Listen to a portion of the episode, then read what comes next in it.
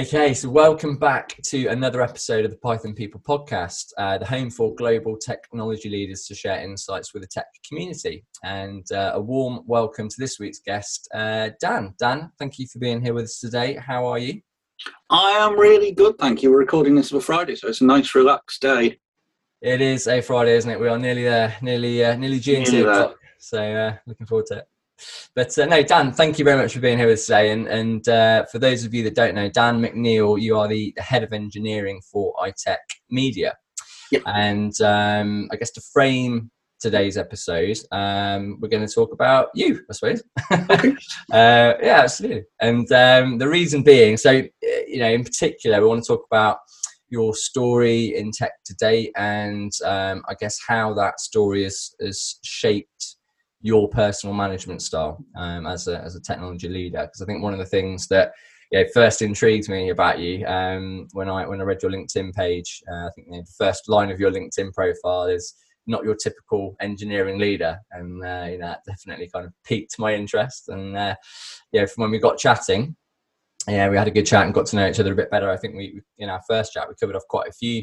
Uh, you know what could be called the hot topics, I guess. You know um, around representation and uh, diversity, mental health in the workplace, and, and all those kind of things. And I think listening to your views on a lot of those topics, you know, I think you, you do have a very unique and uh, refreshing approach. And uh, as such, thought it would be fantastic to you know to get together and do an episode with you. And uh, you really grateful that you've uh, you've come along and, and you know happy to share your story. So, um, without further ado, uh, it would be great to hear a little, little, bit from you. You know, hear your story and uh, how you've kind of arrived at where you are today. Uh, so yeah, if you'd be so kind to give us a little intro, that would be that would be great.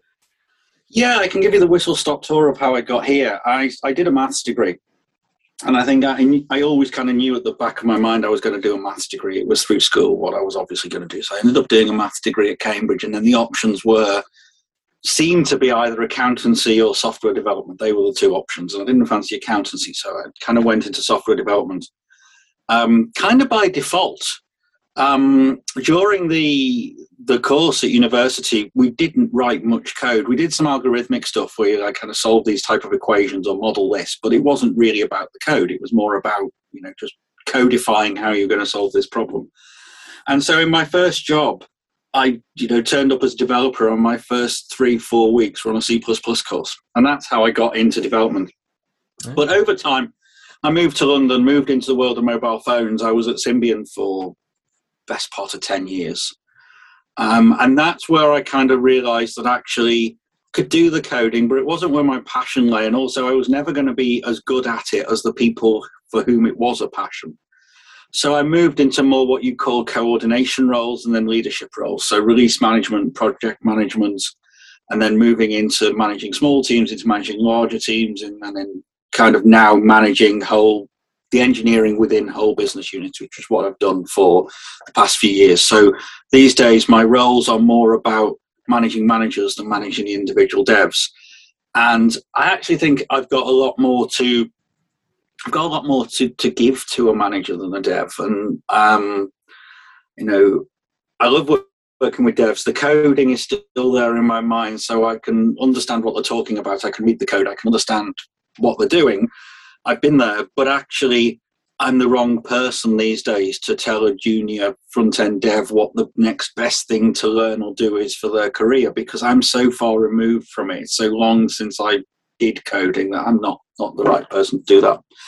The other thing that shaped me where I am, that's the, the logistics, is when I started out in my career, um, and in fact, even you know when I'd done placements, industrial placements during the summer holidays from university and whatever, uh, leaders were kind of strong personality, confident white men.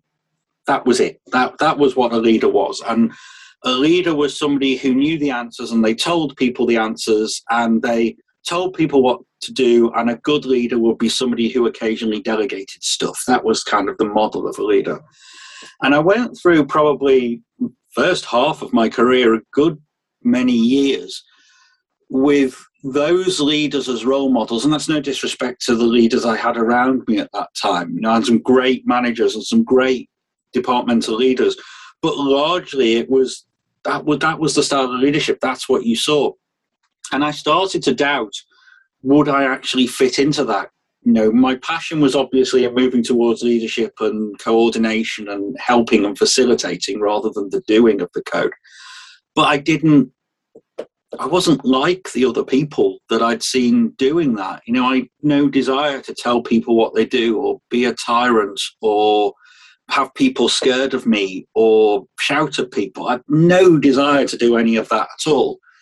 And so it took a long time for me to realize that actually there is another way to still achieve a path into leadership. Now, thankfully, the world's come to a place now where leaders who are more like me, especially in you know the industries I've been in, it's more tech oriented, are more valued. But I think there is still a perception if you ask people, what does a leader look like? What does a manager look like? There's still this idea that it's somebody who tells people what to do. Mm. And um, I I also noticed that all the leaders came across as confident. They came across as sure of themselves if they did have any self doubt, they certainly weren't expressing it. They certainly wouldn't express any self doubt or vulnerability to the team. They would maintain a facade of, I know what I'm doing and I'm the leader to the team.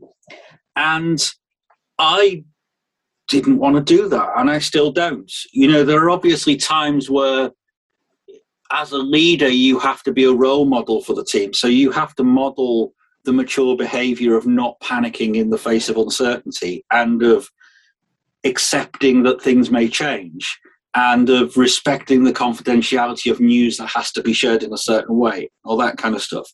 But I found that actually my leadership style has evolved into being very open about who I am and what I'm feeling, and the stuff that makes me happy and the stuff that doesn't make me happy, and the things I'm not sure about and the things I don't like doing but are necessary. And what I've found in recent years is that people react to that very well. You know, it's much easier to give people some bad news or talk people through a difficult decision if you actually share with them the fact it was a difficult decision and why it was a difficult decision and why this thing that wasn't obvious had to be done because of this other stuff going on.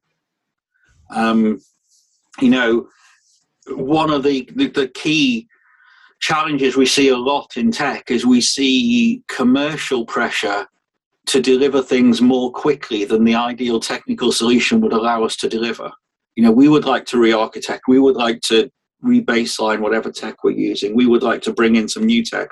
And sometimes there isn't the time to do that, and there can be the tension between the tech world wanting to do things in a certain way and the commercial world saying, well, we just need to get something out the door and sell it.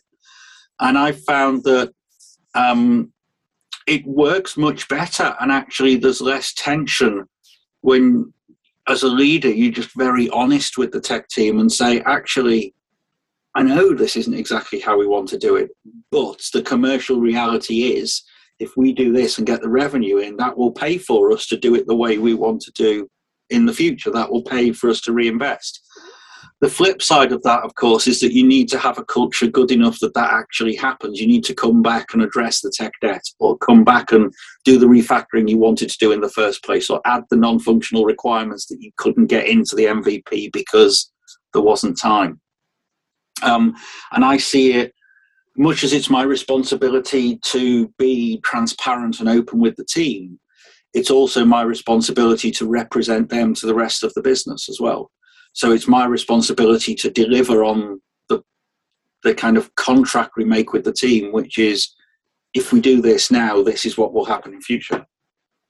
Yeah, yeah, absolutely. Yeah. Well, firstly, thanks for that as a, an intro. You know, it was a very uh, honest and I think re- refreshing intro, to be honest. And um, you know, you strike me as somebody that's incredibly self-aware, and you know, you draw light some really good points there. I think you know leadership historically, rightly or wrongly, you know, there are these traits that very much are associated to leaders in industry. And um, you know, clearly, one of the things that I totally agree with you, by the way, actually being able to show vulnerability, you know, I think as humans, we're kind of um, maybe maybe it's from childhood, you know, when we, we sort of get receive that judgment for the first time, we get those learnt patterns about you know it's not a good thing to expose your vulnerabilities and then we've got to relearn that later on in life and actually realize it's not a bad thing. Uh, in many ways it's, it's, a real positive thing. And i think about the leaders that i have really respected and been drawn uh, to in the past and they are people that are just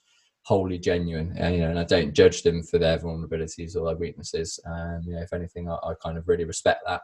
Um but for you for you personally what what do you are there particular traits that you really model yourself on as a leader? And uh, what, what do you think are the are the most valuable traits i guess as a as a leader? I think authenticity is important. I think that people are not stupid and they can easily see through a leader who is toeing a company line mm. or spinning a story because you know we want to get this thing done so we'll make up something about what will happen in future but then never deliver on it yeah. people are not stupid and it, it feels disrespectful to not be authentic with people and being authentic with people means giving the bad news as well as the good but doing it authentically you know people are not stupid but the people in the teams are adults they're adults who can deal with a level of uncertainty. They can deal with a level of bad news. They can deal with a level of things not going quite how they want it to. And I, I think there's there's many leaders who feel the need to justify their lack of transparency by saying it's for the best for the team. You know, if we tell the team this, they will panic. If we tell the team this, they will not know how to deal with it. Mm. Um, and I think it's better to be authentic within the bounds of what's possible, show what you can with the team and support them through that if they have difficulty with it, rather than presume they won't be able to deal with it. Mm. I think it's also very important to be authentic about who you are as a leader. I spent a long time trying to be the kind of leader I wasn't to fit in with the leadership group I was part of. Um, you know, I, I, I had a um, a leader who I looked up to for, for quite a few years, who would tell me that emotion had no place in the workplace and that all decisions had to be entirely rational. And the best way to create a team was to make sure that nobody felt any emotions about work and then we could just operate entirely rationally and we'd never have any problems because people would never get upset about things because they weren't emotionally invested. And I think at the time I maybe didn't have the self assurance to say, well, that's BS, isn't it? You know, people are going to feel, you can't tell people not to feel sad at bad news or not to feel happy at good news. and I think the, the contradiction in there is that the same company that's saying to people, you're not allowed to feel frustrated, you're not allowed to feel these emotions, would expect people to feel the positive emotions at things like getting a bonus or good company news. And you can't tell people, you know, you're allowed to feel this set of emotions, but not that set of emotions. Mm. Yeah, absolutely, absolutely. I mean, personally speaking, I've I've been on the other side of the coin, you know, where you talk about toeing the company line, and ironically, I think it's nicer for the for the for the manager as well when they can really sit in that place of authenticity and not sort of, especially the kind of middle management layer where you haven't necessarily feel like you've got to regurgitate this message that you don't agree with. Because I, I, I totally agree with you. You know that um, emotion, empathy, you know, actually being able to you know pass a message on to somebody in a really authentic way, I think is is is a real key trait of a leader. But if it doesn't align with the bigger company vision or the company value, very often you can hit this kind of limbo or this very kind of difficult middle ground as a as a manager where you don't know really what what's uh, what's the right course of action. And I've definitely been there myself, you know, multiple times where I haven't agreed with um, you know the course of action at the top or company policies in certain areas, but you know you can't really say what you really think because it's going against the the man mm. or, or, the powers that be, and uh, it's not a nice place. It's really not a nice place to be. And I often say many companies, I think that kind of middle management layer is the most overrated uh, place to be uh, because mm. it, unless you can really fully be in a role in a culture that you're really happy with, um, yeah, because very often, you know, not not always, but very often, it's it kind of is a job where comes with okay a little bit more pay but usually a hell of a lot more stress and uh, a lot more you know concern, worry, and responsibility, and and sort of, and certainly prior to the pandemic have a huge impact on on quality of life. Um, so I think you know companies really do need to if they they have managers, they really need to actually listen to their managers rather than them being sort of the you know the the, the, messenger boys and girls of the world that can sort of just regurgitate a company line even if they don't necessarily agree with it. Um, so, yeah. I think you're right. I think people in that middle management layer can often be directed on what to do with the team. And then if that goes wrong, you know, you have an attrition problem, you have something else, you have a motivation problem. They're just told, oh, well, that's yours to sort by the senior management. And that feels a little bit one way. You know, the, the managers who manage the individual contributors are the people who know what's happening in the teams. They know much more than I do what the feeling is of all the people that they work with in the team because it's just a you know as a human being you can only maintain that level of closeness day to day with a certain number of people and so um, you know if a manager comes to me and says actually i've got a motivation problem in the team. I've got a retention problem in the team it's important for me to listen to it and not just say we'll fix it then. Yeah. Um, but i think the, the other thing you know whilst it's good to be authentic you obviously do have to sometimes just disagree and commit. You know, you do sometimes need to, within the management group, you can be deciding on a strategy or a decision and say, well, it's not what I would have done, but I understand the reasons for it.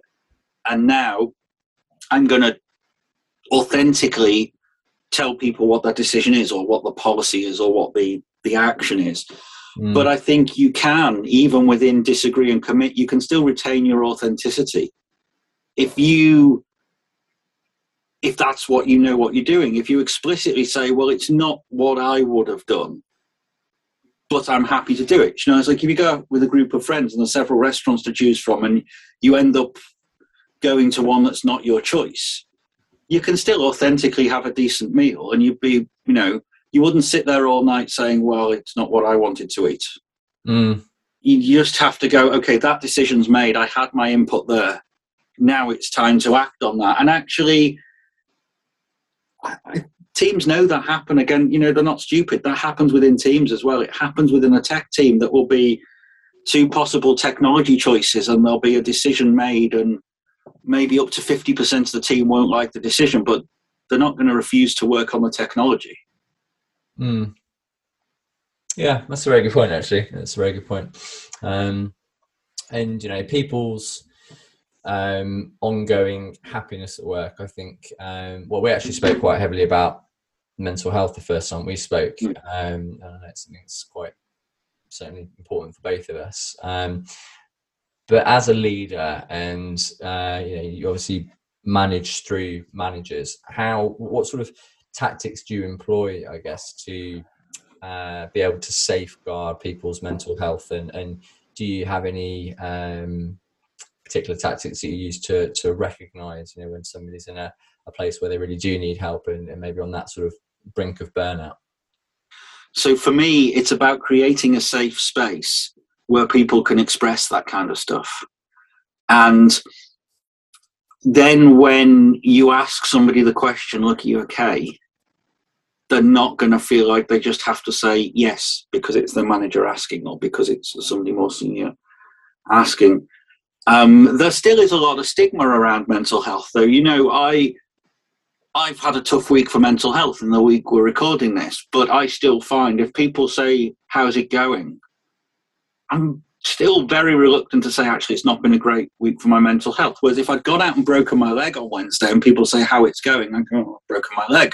Mm. And there still is, even you know, somebody who's as open with it as I am, there's still that stigma. I think we need to do what we can to remove that in the workplace, but we need to recognize that not everybody's going to be comfortable telling the manager that they are feeling low and can't work, or they're feeling anxious about something coming up and would like to take a different approach. Mm. But we've got to do what we can to support people, whether they're open with that or not, so we can give resources to everybody we can look at how we manage people, how we appraise people. It's important not to promote the people who are doing the most work. It's important to promote the people who have the greatest impact. And you don't have the greatest impact by working yourself into the ground 12 hours a day. Mm-hmm. It's important to hold up role models who aren't the people working weekends and working evenings and taking everything on themselves. It's important to recognize the people who achieve things by working with other people. The, the people who have a great impact by coming up with the ideas and working with other people to implement them, not the people who have an idea for a tool, so spend all day Sunday coding it. Mm. Also, I think the way you can create a safe space is to behave yourself as though the space is safe. That's quite a tongue twister. but um, if you go into a space sharing your own vulnerabilities and expressing things which are uncertain and talking about how you might not be feeling great about something or you might be concerned about something you set an example and it's not necessarily it's not a hierarchical thing where people will follow, follow what their manager do, but people do take their cues from the people they view as being the people in control. Control's a dirty word, but the people they view as having the influence, the people who they view as being successful, they will model their behavior on those people, regardless of hierarchy. And so it's important for me to say, actually, I have the kind of brain that judges myself very harshly, and I don't find it easy to take constructive criticism. I do take it because it's, you know, part of the thing I have to do, but I don't find it easy. So if somebody else doesn't find it easy either, they're not going to think, well, I can't be a leader unless I've learned how to make this easy. They can mm-hmm. say, well, I can't be a successful leader unless I've found a way to do this thing. It doesn't have to be easy. It might never be easy, but you need to find a way to do it. Um, you know, one of the things I do in my spare time is I sing a lot. I actually take singing lessons, and when you get to some notes with some tones and some things you do in singing are not easy. And I say to you know my voice coach, "Will it ever get easy?" And he says, "No, it won't." you just have to get comfortable with the fact you're doing something difficult. It will never be second nature. It will never be easy. Um, I'm not a sporty person, but I think the same's probably the same of sports people.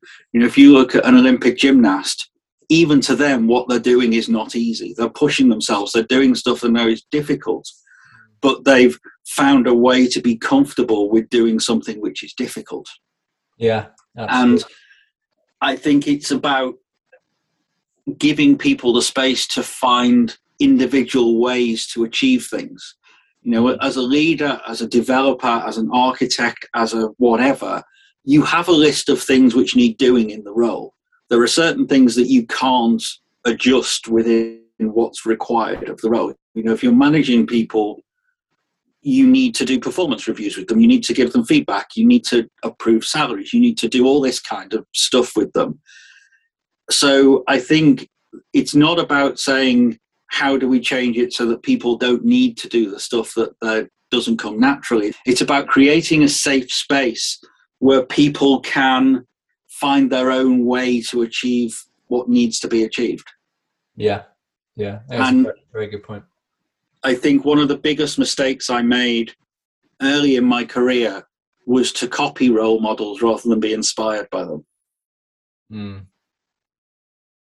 Yes. Yeah, yeah, yeah. I think it's a very good point about the safe space, and like you said, you know, somebody can either do a job where they can't fundamentally at, at, at its crux um, when they first start doing the job. That's not to say they can never get to the place of doing the job, but I think creating that safe space is allowing people to admit when they're struggling or, or creating a, um, an environment where it's okay to admit that you're not perfect yet, or it's okay to admit that you're still on that that learning curve. And and and I really relate that to recruitment in many ways because you know in in other businesses I've worked in the past, um, there is definitely you know that kind of old school stereotypical kind of mentality of you know not being able to it, kind of bravado, not being able to admit when you're finding something difficult and it's just why you need to crack on, just carry on doing it and just keep going. And all right, yeah, you can do that for a certain period of time, but but fundamentally, you know, you, it's not sustainable, and and ultimately, the business doesn't actually do better as a result because mm. the person isn't actually learning. They're just sort of, uh, or if they are learning, they're learning at a much slower pace than they would be if they were able to actually turn around and just say, "Look, I am really, really struggling with this, and uh, it's really getting on top of me, and I need to find a way to do it." Um, so um, yeah, I think that that safe space element, you know, the environment, the culture, the business is absolutely akin to that, and um, and I guess around culture, you know, being a, a leader, being able to influence and, and shape culture, obviously, is a, a, huge part of of your role, and um, you know, we're we're entering into what I call the new normal now, off the back of a, couple of very, very turbulent years. Um, been a horrendous couple of years for lots of reasons, but I also think a lot of positive shifts have taken place over the course of the last couple of years as well. And I'm really interested at the minute in the conversations I'm having with with uh, you know, management and leaders of, of various businesses about what prolonged changes, you know, what fundamental changes they've actually made to their company culture you know, versus the the holding pattern of let's just try and see our way through these tough times and then we'll go straight back to where we were of you know five days a week in the office or whatever. Um, so I'm quite interested to understand from from your point of view, how do you feel um, you you are able to shape culture um, and how do you feel the pandemic has had an impact on you know a, a company's culture with the whole push to remote working versus being on site and you know, how do you sort of see that whole paradigm playing out uh, moving forward I, I don't see a world in which we'll ever go back to an expectation that people are in the office all or most of the time. But then again, if we'd been having this conversation two years ago, I wouldn't have foreseen a world in which the opposite would have happened. So things can there might be something I can't think of which is going to change the world in such a way that we all want to go into the office again. But barring that, I think what's happened in the pandemic, as well as people working from home, and I think that has, I mean, I've, I've believed in working from home as a viable option for years. I mean, my other half here in the house has worked from home for years, full time. And I, even before the pandemic, was doing one or two days a week at home. But I think what it's proved is to those people who had misconceptions about what working from home is, it's proved that businesses can still flourish. You know, many businesses suffered really badly in the pandemic. But I don't think businesses, tech businesses, whose staff were suddenly working from home rather than in the office, I don't think that affected anyone's bottom line. The industry they were in, or a job that couldn't be done from home because it required some physical interaction, they suffered. But I think it's shown to the people who are always skeptical that you can run a successful business without having people together every day. Mm. I think that the other thing it's done is it has normalized people having a healthy work life balance. It's a bit of a cliche. But if you remember back to the first lockdown, everybody was more concerned with well being than they were with work and we were thinking nothing of oh the schools are closed so somebody in the team's got three kids at home so their attention is not going to be on work as much as it was because they've got three kids you know. They're trying to homeschool them but you know it's a it's a disruption. And that that became normal that became accepted as actually people's kids might interrupt a zoom call. People's kids might do something which requires a person to go right give me a second i've just got to go and sort this out. Mm. and i hope we never lose that. Yeah. Because i think it's forced us not only to say actually where people sit doesn't make a difference to how productive they are but where people's attention is doesn't make much difference either. It doesn't matter whether somebody takes an hour out of the afternoon to go and get the kids from school, get them home, get them a snack, and get them on the sofa doing whatever they're doing and comes back to some meetings, it really doesn't make any difference to productivity. And I think even though we had, you know, legislation that should protect those kind of rights, and we had people talking about a culture in which we protect those kind of rights. I have come across cases firsthand of people who've not been promoted because they work four days a week because of childcare, or people who are considered not eligible for a team leader position because they leave at 3.30 every day to go and do the afternoon school run. And i hope that the pandemic has got rid of that nonsense and said that actually people don't have to be robotically working from this time to this time in this place with their attention here in order to be effective at what they're doing yeah absolutely absolutely and, and yeah it goes back to the old adage of really what hopefully it's highlighted is that as you know, people we should work to live, not live to work. And um, I remember, I remember actually. I mean, I started True North just before the the global pandemic, which is obviously a nice time to start any any business, especially a recruitment business.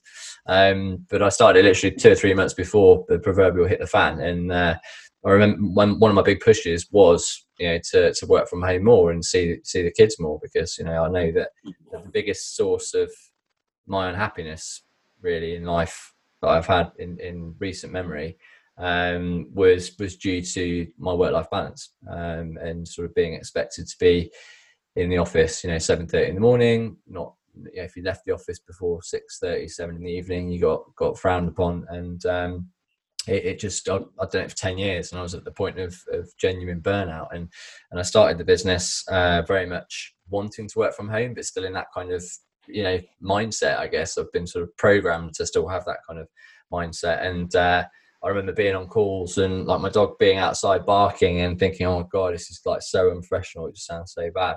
Whereas you know the pandemic happened uh, which obviously isn't a funny matter but it's just comical how much it has changed people's perspective on things because we went from that where I was, you know, end of 2019 to six months later, you know, doing a doing a call with a client, probably with my dog on my lap or something like that, you know, because I think people have hopefully realised that this this bubble that we're all living in just that is totally imposed upon us by powers that be and you know the the, the, the few controlling the masses uh, is an illusion really it didn't need to be that way um, or it certainly didn't need to be that way for people's general health and happiness and uh, you know it's something i really built very strongly into the foundations of what i want true north as a business to be you know our mission. It, it, always sounds, I guess, quite quite cheesy and esoteric when I say it, but I genuinely believe it. Is that uh, we want people to be happy at work. You know, we want to make people happier at work. And you know, if we're consulting with a candidate and we're putting them forward to a role, and the role that we're putting them forward for isn't genuinely going to improve their situation, or isn't a role that's actually going to give them more fulfillment or make them happier, we won't place them into that role. As simple as that. You know, we'd much rather they go to another role or they go to stay where they are or whatever it is.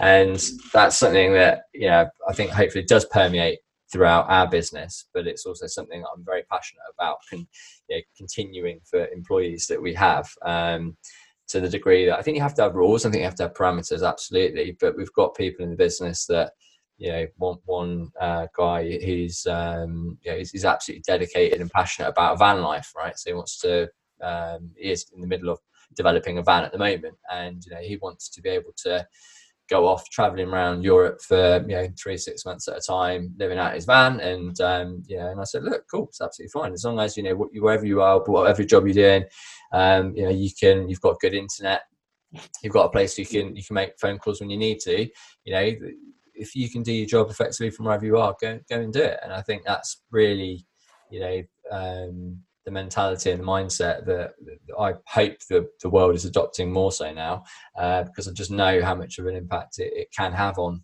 you know, fulfillment and, and mental health and, and, all the above. So, uh, yeah, we, we have a concept at iTech which we call work your way.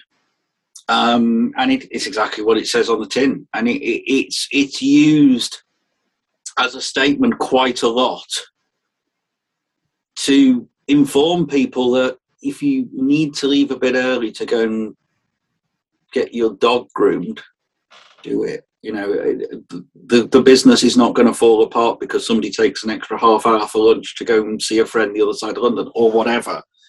And it also, you know, it's not just flexible hours, it's also about flexible working in terms of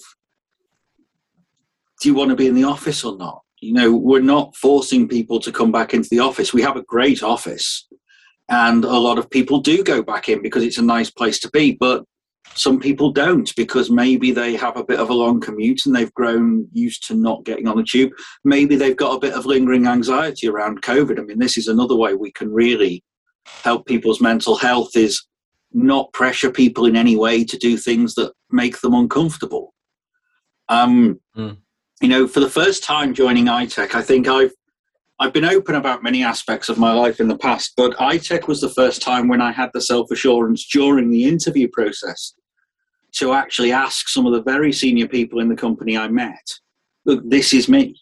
I, I suffer anxiety, I suffer depression, I'm an introvert, I'm not an outgoing social person, I'm not a life and soul of the party person. Am I going to fit in here? Because if the answer is no, tell me now, it's nobody's fault, and we, we won't go through with this because it wouldn't work. And actually, the two things happened. One, which was people were honest with me and said, no, it will be fine. And it's turned out to be absolutely fine. And the second thing that's happened is because I have been self assured enough these days to say, I'm not doing that because it's just not my kind of thing. Many other people around the business who I, some of whom I don't know other than in this context, have contacted me to say, it's nice to see somebody in a leadership position being individual, not just in you know this way or that way, but somebody who's saying actually that that thing doesn't work for me, that big party doesn't work for me, so I'm not going. And to see the other leaders in the business go, okay, fine, that you know that's what working your way is about. Mm. I think it's been, you know, I'm very happy when I can. I'm very happy when I can make people's lives better, and that's not self-aggrandizing. You know, I'm not I'm not saving people's lives on a daily basis, but if I can do something in my work to make people's lives a little better, then why wouldn't I do it? I mean, that's ultimately what I'm there for as a leader. I'm not writing the code. Yes, I'm involved in the strategy and the road mapping and the accountability and all that, but fundamentally, I see my job as an engineering leader is to give everybody the space and the encouragement and the ability to be great and then get out of their way. That's that's what I see my job as. Yeah, that's a very very good point. And um, yeah, your your example earlier, I think was a really apt one of you know the old school mentality to management and leadership would have been right. Somebody leaves at three thirty to go and take their dog to the groomers, as your example, and you know we're going to lose that much productivity because that person's at the, the office for this amount of time and they're, they're not working and we're paying them x and they're not working their full time. Versus the the mentality you know which i foster and, and believe is right that okay you might maybe lose a bit of um, productivity for that day. But fundamentally you know that person feels like they're valued, they feel like they've got autonomy, they feel more empowered, you know, as a result that they can live their life the, the way they want to live it. And, you know, it's only going to have a further positive impact on eventually retention and, you know, I think loyalty and I think, you know, just innovation and, and creativity of, of building a business where people do feel valued, like they're not a another number. Um, and you know what, even if you don't get more productivity, you don't get anything back in, in value for as a, as a business leader. Like you said, you've made someone's life that much better, and you've done done that thing for them. And really, at the end of the day, all right, all businesses need to make money. Otherwise, if they don't, they're, they're not going to be around for very long. But you know, I, I'd much rather look back.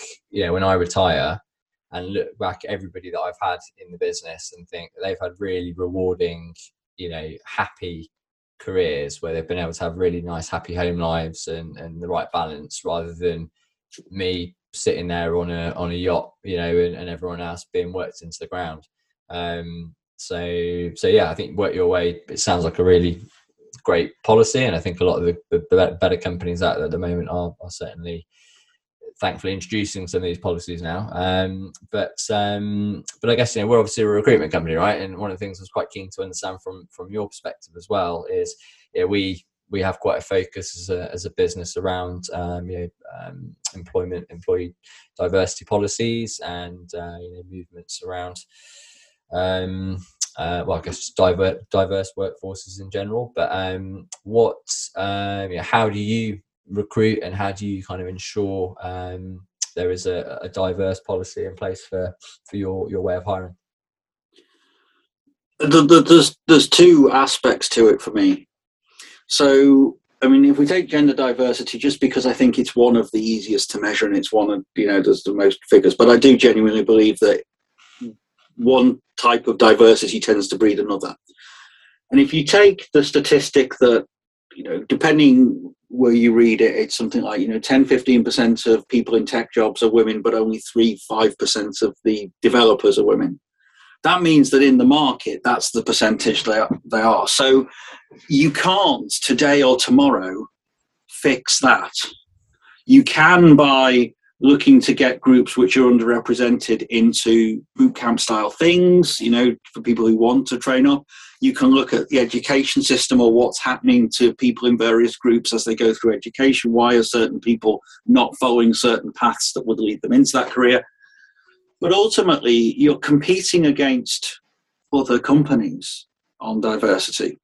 So I think there's there's the aspect of we all need to work collectively to get the overall diversity of the tech community up because that will give us all the ability to have more diverse teams because the tech community you know, we could wave a magic wand and say that the diversity of the tech community reflected the diversity of society exactly then it would be much easier for us all to have diverse teams because the candidate pool would reflect society and it would be much easier but I don't think you can use that as an excuse for having a really undiverse team now.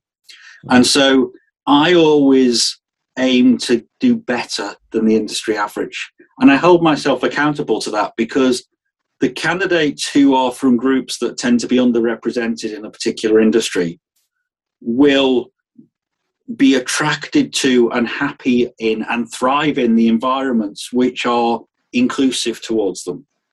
So if we create a wonderfully inclusive environment where everybody can be themselves and we are meticulous in calling each other out on anything that happens that might be non inclusive and fixing it, then we can do much better than that. We, we don't have to say just because it will take years to fix the problem of lack of diversity in the industry doesn't mean we should do nothing now about making it better for the people who are already in the industry, and frankly, all the people that are going to arrive when we fix that fundamental diversity problem. Mm. And I think that, you know, I've, in all my time, I've had one dev team that was 50% female. And that was a real outlier. And yes, there are some, but because you've got the, the lack of diverse people in the industry, for every team that is 50% female, there's one that hasn't got a single woman in, you know, and but as I say, I, I think it's still important to make the environment as inclusive as possible and try to book the industry trend and try to create role models which will help fix the fundamental problem. Because maybe one of the fundamental problems with certain groups not pursuing careers in tech is they don't see people like themselves in tech positions so they don't feel like it's a path to pursue. So they don't go on to become the role models that inspire other people. And you know positive discrimination has got a it's, it's a really bad choice of words because it's got the word discrimination in it. And it kind of conjures up images of you know you'd employ women and not men, or you'd employ people of this ethnicity and not that ethnicity.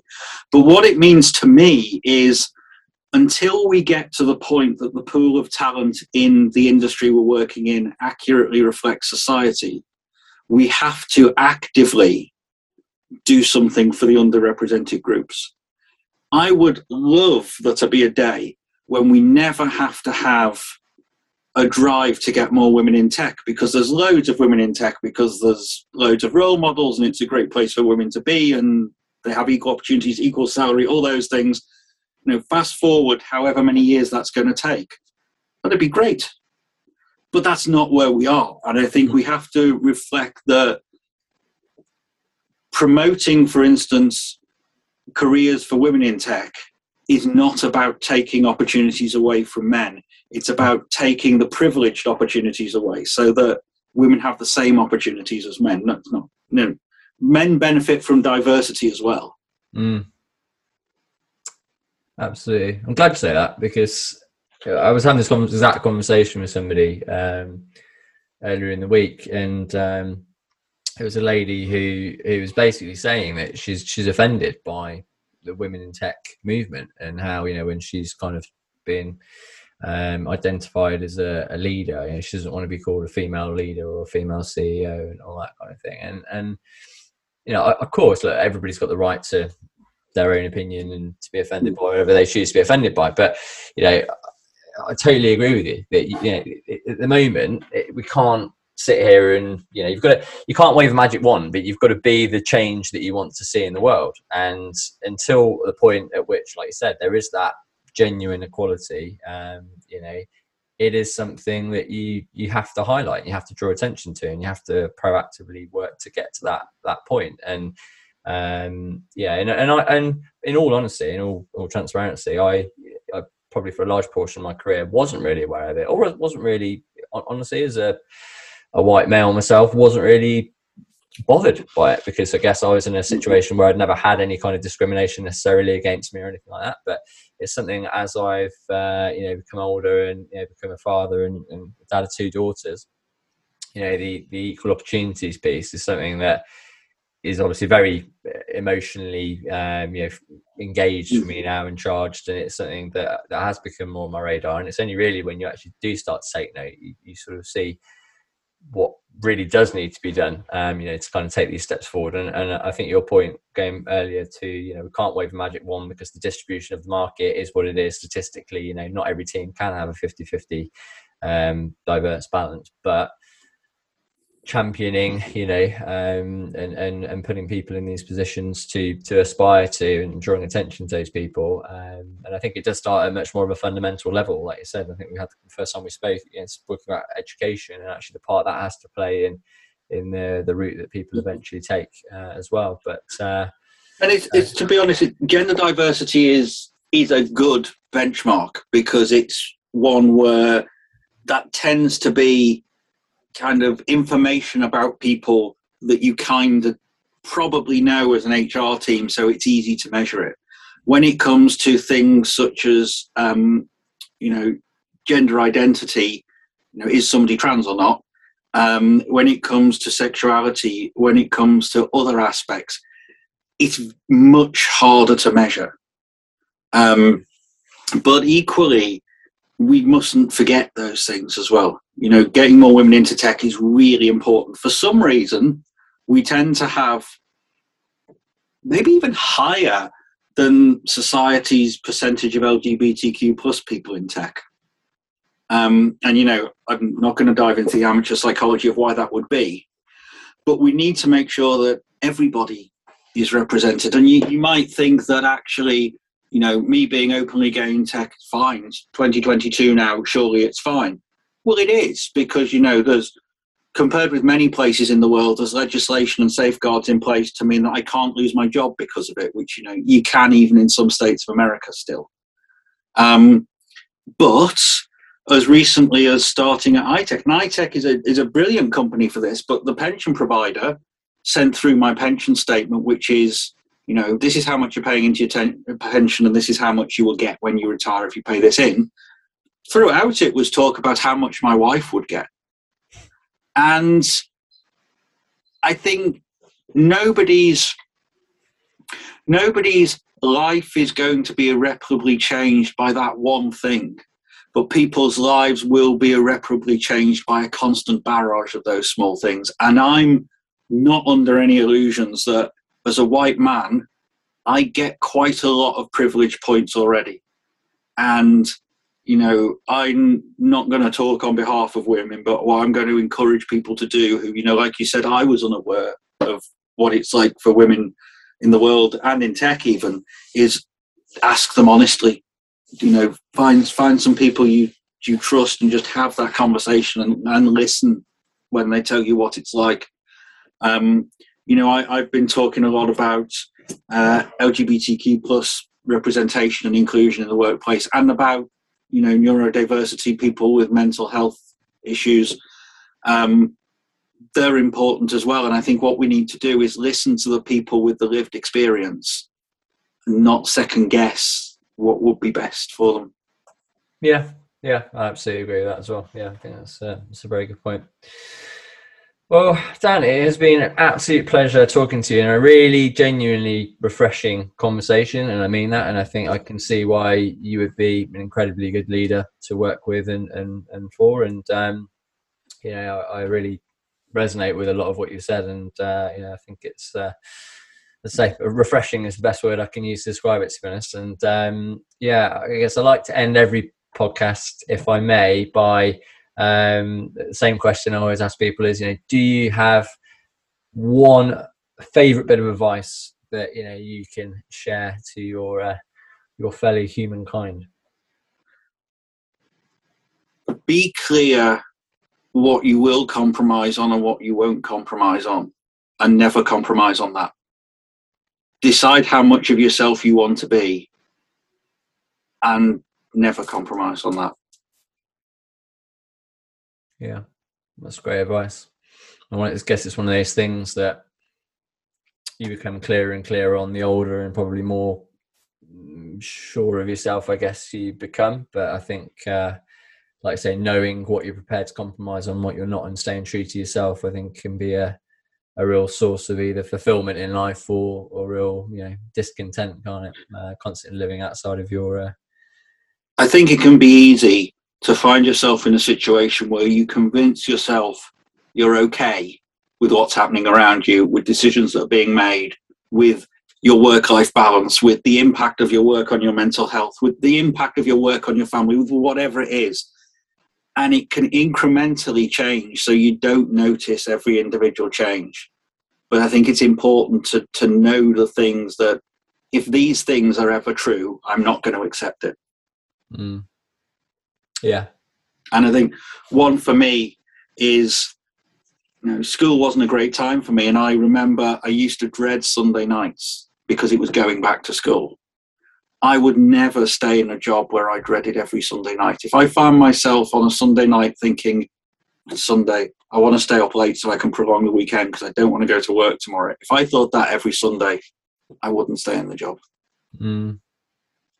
Yeah it's having that awareness, isn't it? Um, and actually having that honest conversation with yourself because I've been in that situation, and I, and I think a lot of people have, and and unfortunately for a lot of people, it is still you know programmed into their mind that's just part of life. You know, you do a job nine to five that you don't enjoy, and uh, I just think it, like I say, going back to the ethos of what our business stands for, it's like it doesn't actually have to be that way, but you've got to be honest with yourself and be brave enough, I guess, to to have that conversation with yourself. And... Yeah, the, the the cost of a of the cost of a workplace which has a detrimental effect on our mental health is often greater than the benefit we get from being there. You know, you wouldn't allow somebody to pay you to physically injure you. Most people wouldn't. But somehow we've come to accept that it's fine to have a day at work so stressful every day that you need to drink a bottle of wine when you get home of an evening. It's like, no, if you're needing to do that to cope with a day at work, then the problem is the the work. Um, and yeah, I sorry I screwed that up, didn't I? No, not at all. You can cut it there before I screwed it up. No, I think it was a very I good point. I, I, totally agree. I totally agree with you as well.